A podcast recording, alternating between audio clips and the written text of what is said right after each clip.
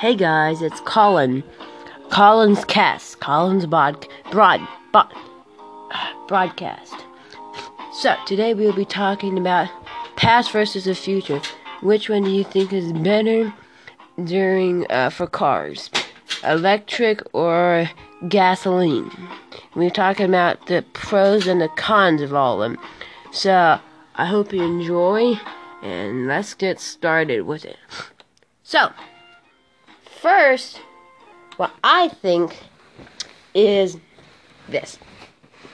If they ban fossil fuels, um, they they pretty much uh, ban gasoline and powered power battery sorry battery powered cars because it takes oil to make batteries and then but car companies um this uh going electric would be good for car companies because right now car companies have to buy the engine, buy the parts for if something goes wrong, they have to hire somebody to build the engine. It's just a lot of goobity gawk.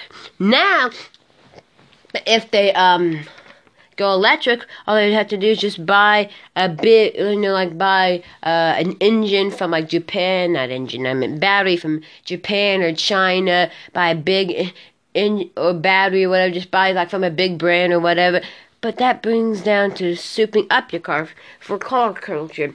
Car culture right now, you say, pop open the hood, what engine is it? Well, you, well, you won't have to say that in the future because most of the engines will be the same. You could have a Honda Accord or the new Honda Clarity. That's a hybrid electric thing. And uh, you you pop up in the hood. What what uh, battery is it? Oh, it's that kind of battery. Pop up a BMW what's kind of battery? Oh, I saw that the new Honda Clarity. You know, they they they they'll just be buying from the same batteries. This big, ba- I mean, there might be a difference, and the big difference would be um, like uh.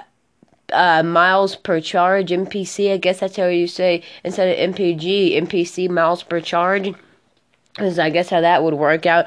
But it'd be hard for somebody to soup it up because, I mean, I, don't, mean, maybe they'll be souping up battery soup up technology for car enthusiasts in the future, or they just have to either get a bigger battery, which won't make a difference, just make the car quicker. Which is uh, battery powered cars are already insane. If you've seen those Tesla videos, I bet you you have. They're already insane. So getting a big, bigger battery just make your car go quicker. Won't really, you know, add any noise like an engine. If you soup up the engine and make it more um louder, more, you know, it, it, you could soup up the exhaust or whatever, or you could just add in fake exhaust like the Volt, like the Volkswagen Golf R. That now that is a gas powered car, but uh, they have fake. A lot of cars are doing that now, where they add fake noise to the speakers to make it sound louder than it really is. As a car nut, I don't really like that, just cause. I don't know. I just like to hear that real engine, and that's a problem with um cars like that with battery powered cars and make car culture kind of boring because you know that it won't have any sound, so they won't. I guess they won't really have to drive the car because if it's the same engine, it'd be just the BMW be the same. I guess it'd just be like I guess practicality and luxury, what features it has. Then that brings me down to design, the future. The, the some of these concept cars I see, their designs just don't look as what's the word as uh, uh, liney as they do. They look more smooth, and some of those design, some of those new design cars look good. I mean, and then. Uh, yeah, it's just the, the designs just don't look as good as they do now. Some of the new cars are kind of getting futuristic looking, but if you go battery powered, that could be good if you're a person who owns a car. You don't have to worry about it breaking down as much or as many malfunctions as with an engine. With an engine, there's so many different components and parts. It's just the list goes on and on, and you won't have to take it for an oil change every three thousand miles or whatever your uh, warranty, what whatever the oil change warranty is on your car. You won't have to worry about that. Now, another thing that they will have to change is charging because right now charging takes forever. uh, but in the future, they have to reduce that down. If they don't reduce it down, no one will buy an electric car. That's that's just pure fact.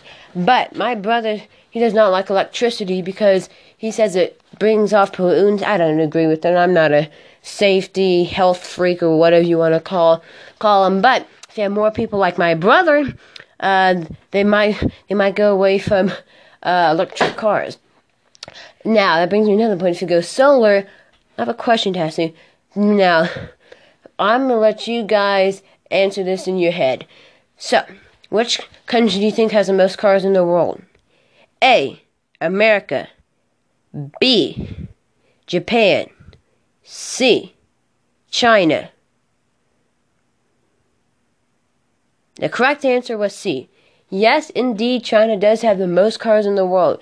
And the most sold car in the world, surprisingly, is a car that you can only buy in China, which is kind of surprising. Or the most, the most, most sold car in China is surprisingly a car you can only get in China, which you wouldn't really think, but it's a Pinyin, Yin, Pinyin Yang, or Yin, Yin Wen Lei. Ah, I can't speak Chinese. But besides the point, if all the cars go solar, all the cars in China, I think, might be taking away sun rays and might, and I think with all the uh, sun rays going inside the solar panels, they'll be getting rid of them. Or if they bounce back at the sun, that might just, I don't, I don't really like solar. I could, th- I think it might be bad for the sun. As your five minutes was calling, this is David. I'm sorry, this is Happy Organ by uh, Dave Baby Cortez. Thanks for listening. We did go a little long. This was more like six minutes. Thank you for listening.